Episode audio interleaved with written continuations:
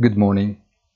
Despite the movements of the last few days, the indexes that measure the implied volatility of both the stock market and the yield of the US 10-year Treasury continue to remain quite stable.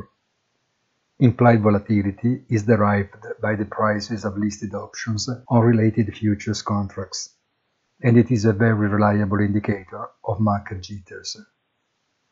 In summary, the start of the year, thanks to the still thin trading, proves overall to be well balanced, marking high and lows, but as a result of the emotionality of the moment. The compression of volatility is also visible on the other markets, a sign of the traditional slow restart at the beginning of the year. Out of today, we should already begin to return to normal. Have a nice day and please visit our site easy-finance.it.